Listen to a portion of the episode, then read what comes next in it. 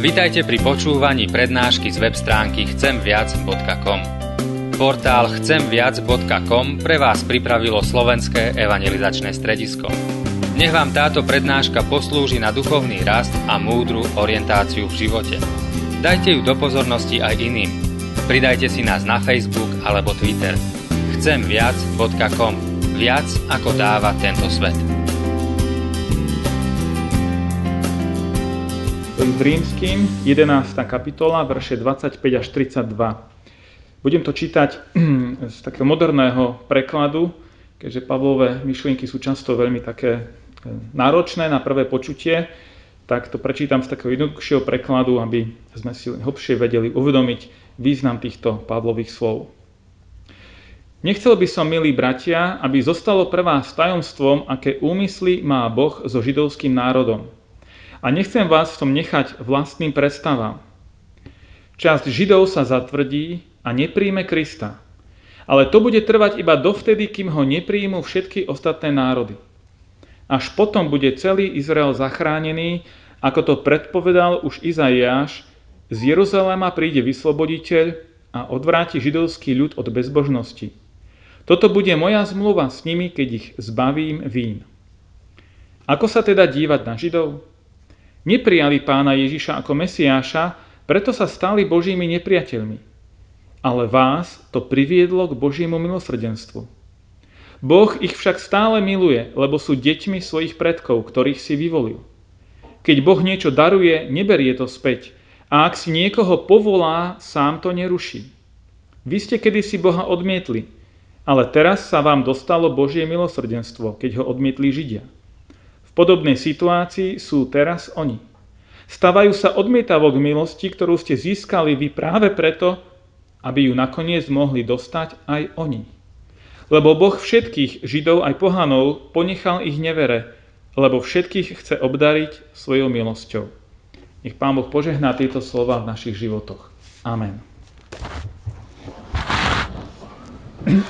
Milí bratia, milé sestry, Pánovi Ježišovi Kristovi, dnes by som rád premyšľal možno trošku inak nad tou témou pokánia, tým, že budeme premyšľať najprv nad dejinami izraelského národa, nad tým, ako Pán Boh koná v židovskom národe, ale samozrejme nechcem to nechať niekde v histórii, niekde v minulosti, ale, ale potom, aby sme to aj nejak spoločne aplikovali na svoj život a na svoju súčasnú situáciu. Keď si človek dnes otvorí noviny alebo webový prehliadač s novinami, možno tí, ktorí čítajú noviny na internete, alebo keď zapnete rádio či televíziu, tak sa na nás vália mnohé nedobré správy, počúvame o mnohých konfliktov, ktorých ako keby bolo teraz príliš, príliš veľa. Či už je to tu hneď za humnami, tie nepokoje na Ukrajine, Irak, o tom sme počúvali za posledné 10 ročia pomerne dosť veľa a dnes znovu keď sa tam deje genocída menšín, či už národnostných, alebo aj náboženských vrátane kresťanov. Mohli by sme pokračovať nepokojmi alebo vojne, vojnou v Sýrii a v neposlednom rade by sme mohli premyšľať nad tým, čo sa deje v Izraeli, zvlášť na tých palestínskych územiach v Gaze. Nechcem dnes rozoberať politickú situáciu, možno by sme sa ani nezhodli v tých pohľadoch na jednotlivé udalosti, ale to nie je dôležité, my ako kresťania by sme mali predovšetkým za tieto veci sa modliť, vyprosovať pokoj a mier. A samozrejme, možno nás to, alebo mohlo by nás to viesť aj k tomu, aby sme si viac vážili pokoj a slobodu, to, čo máme my v súčasnosti. Tá dnešná nedeľa nám tiež pripomína jeden vojnový konflikt, ako som už v úvode povedal, sú to udalosti z toho roku 70, nášho letopočtu, kedy rímske vojska postupne potlačili židovské povstanie a s tými tragickými dôsledkami pre ich národný aj náboženský život, že bol zničený nielen Jeruzalém ako mesto, ale predovšetkým aj Jeruzalemský chrám a tým skončila bohoslužba a to, to centrum ich duchovného života bolo zrujnované. Židia si boli takí sebaistí, že keď majú chrám a a keď budú brániť chrám Jeruzalemský, že Boh zasiahne a dá im určite víťazstvo, že inak to nemôže skončiť, že budú úspešní v tom boji. A bolo pre nich teda nielen tragédiou z toho nejakého ekonomického hľadiska, ale aj z toho duchovného a, a morálneho, že, že Boh ich nechal tak a že dopustil túto tragédiu pre ich život.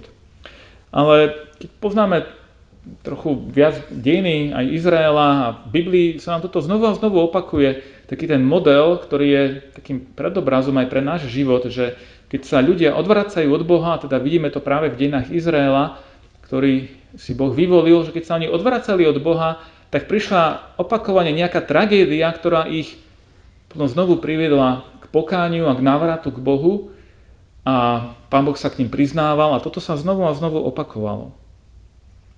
A tak môžeme povedať, a ja som o tom hlboko presvedčený, že Izrael je takým živým svetkom Božieho konania v dejinách.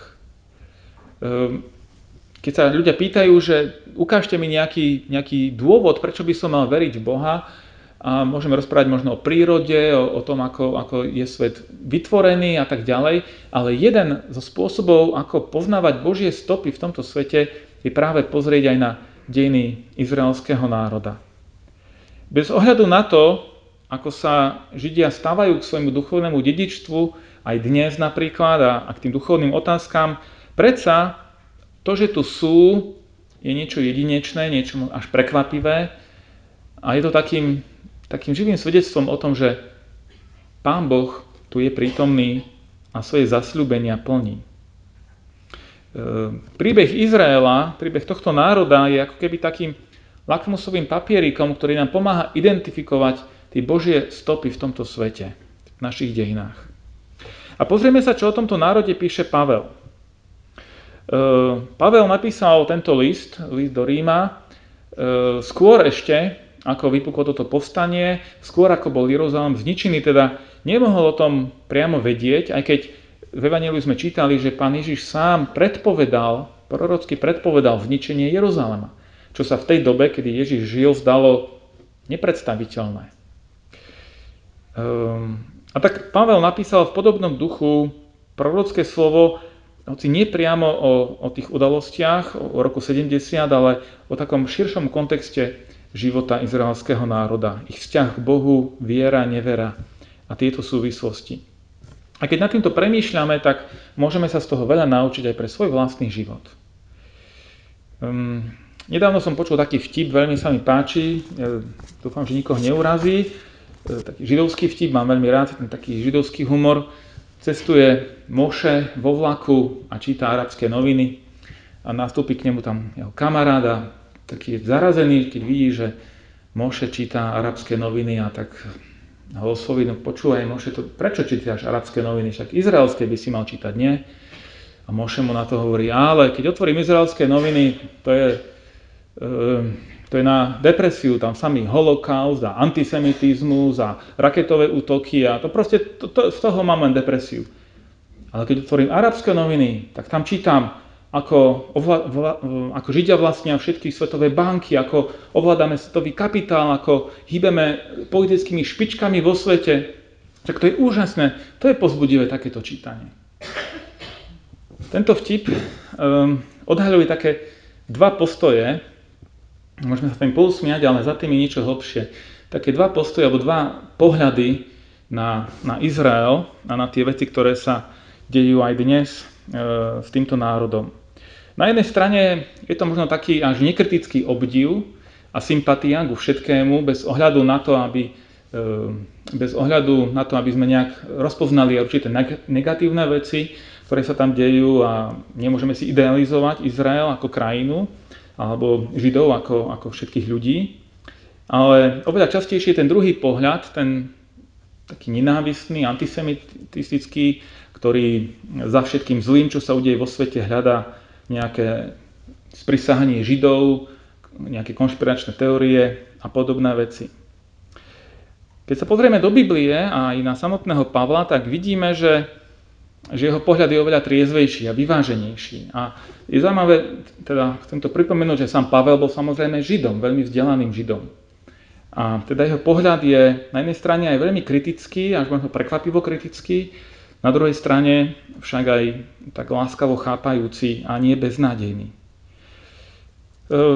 Pavel sám tušil, či možno až prorocky predpovedal ten dejný vývoj, ktorý mal nasledovať, že, že Židia ako národ naozaj odmietnú a budú odmietať Ježiša ako Mesiáša. Vieme, že pána Ježiša odmietli ako Mesiáša, ale to pokračovalo aj potom vo zvesti Evanília, ktorú z prvotí nesli vlastne Židia medzi svojimi súkmeňovcami, ale boli znovu a znovu odmietaní. A naozaj, keď pozrieme do dejín na tých uplynulých 2000 rokov, tak vidíme, že len veľmi málo Židov ako jednotlivcov sa dobrovoľne obrátilo e, ku kresťanskej viere. Že by sa stalo úprimne kresťanmi.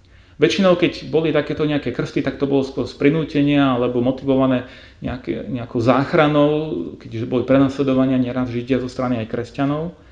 Ale vlastne až, až v minulom storočí, v tom 20. storočí vidíme nejaké také masovejšie obracanie sa Židov k, k viere v Ježiša Krista. Už sú v Izraeli zbory, ale nie len v Izraeli, ktorí vyznávajú Ježiša ako Mesiáša. Ale zatiaľ to ešte nie je nejak, nejaké celonárodné hnutie, ale vlastne až do, do toho minulého storočia niečo také ani neexistovalo. A Pavel píše, že takýto stav zatvrdilosti alebo odmietania Krista Židmi bude trvať dovtedy, kým ostatné národy, teda pohania, nežidia, nepríjmu Krista. To tiež neznamená, že teraz všetci, všetci Slováci, všetci Maďari, všetci Rusi, všetci Američania, neviem kto, že budú kresťanmi, ale to hovorí o tom, že v týchto národoch bude Kristus zvestovaný.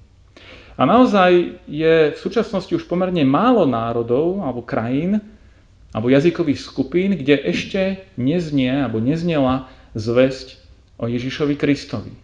Ale tá misia pokračuje, toto dielo misie pokračuje a ja tak poviem, že máme dosť dôvodov predpokladať, že v tomto storočí, v ktorom žijeme a sme na jeho začiatku, nastanú ešte veľké pohyby a zmeny. A teraz nechcem predpovedať nejaký technologický pokrok, e, pokrok, vývoj alebo nejaký politický vývoj, ale má na mysli duchovné zmeny vo svete. Možno, že ešte aj niektorí z nás sa toho ozaj dožijú. Um, Viete, nieraz som sa stretol s názorom aj medzi kresťanmi alebo teológmi dokonca, že Židia sú Bohom zavrhnutí, pretože neprijali Krista. A teraz my sme ako církev, my sme tí vyvolení Boží. Nie je to celkom presné, alebo takéto niečo môže tvrdiť len človek, ktorý nečíta Bibliu s porozumením.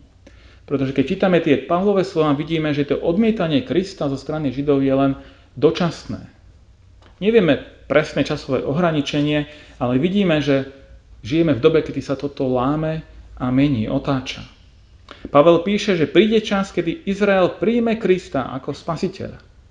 To samozrejme neznamená, že každý Žid, každý, ktorý národnosťou Žid bude e, vyznávať Ježíša ako spasiteľa, tak ako neznamená, že každý Slovák, kde kresťanstvo je už tisíc rokov, že, že bude zachránený. Dokonca ani každý člen cirkvi nebude automaticky spasený, len preto, že je členom cirkvi, pretože spasenie je z viery. Nie z príslušnosti k nejakému národu, alebo k nejakej organizácii, alebo k cirkvi, ale z viery. A tak tam, kde chýba viera v Krista, tam nie je spasenie. Ale kde je prítomná viera v Krista, tak tam je nový život, väčší život, tam je spasenie. A to bez ohľadu na to, či ide o Žida alebo nežida. A Pavel poukazuje na to, že práve to súčasné, dočasné, a ja poviem tak, akoby zavrhnutie Židov, teda to, že odmietajú Krista, ako keď sa stali akoby Božími nepriateľmi, tak táto situácia je príležitosťou pre nás ostatných, aby sme Krista prijali. Teda tá nemilosť na strane Židov je milosťou na našej strane a šancou pre nás ostatných. Viete, ja to neviem nejak racionálne vysvetliť, ani od mne nešakajte, že prečo to Pán Boh takto nejak zariadil, to na to nemám konečnú odpoveď, ale každopádne, keď pozrieme na ten dejný vývoj, tak vidíme, že tie udalosti naozaj ukazujú týmto smerom, že to sa takto deje, hoci, hoci nevieme prečo. Ale my nemusíme mať odpoveď na každú otázku, hoci sú zaujímavé tie otázky, ale mali by sme my sami dať odpoveď na otázku, ktorú nám kladú tieto udalosti. A to je, že čo ty urobíš s Ježišom Kristom? Kde ty stojíš v tom všetkom? Môžeme rozoberať minulosť, súčasnosť, politiku, ja neviem čo všetko, Ale dnes sme postavení pred otázku, aby sme sa pozreli na svoj život. Aby sme rozobrali, obrazne hovorím, trochu svoj život. Príde čas, kedy sa veci otočia, kedy ten čas milosti skončí. To nie je samozrejme, že keď mám na niečo príležitosť dnes, že tú istú príležitosť bude mať aj zajtra. Ten čas milosti nie, že môže, ale raz skončí. Aj náš čas tu na tejto zemi je obmedzený, ohraničený. A to, na čo máme šancu dnes, nemusíme mať šancu zajtra, alebo o týždeň, či o rok. Ehm, čo z toho pre nás teda vyplýva? My máme dnes čas na pokánie. My máme dnes ešte stále šancu na zmenu. Máme čas na to, aby sme sa obrátili k Bohu. Máme čas, aby sme sa rozišli so svojim hriechom. Máme čas, aby sme sa zmierili so svojimi blížnymi. Pán Boh nás omilostil Ježišovi Kristovi. A bratia a sestry, táto nedeľa pokánia, kedy si pripomíname tieto historické udalosti spred takmer 2000 rokov, nám chce nás chce vyzvať k tomu, aby sme zobrali Božiu milosť vážne. Aby sme nepremeškali ten čas milosti, ktorý nám je daný. Tak bratia a sestry, chcem vás dnes pozvať a vyzvať k tomu, aby sme túto milosť Božiu v Kristovi nám danú nielen prijali, ale aby sme v nej aj žili. Nech vás On sám, náš Boh, bohato požehná svojou milosťou Ježišovi Kristovi. Amen.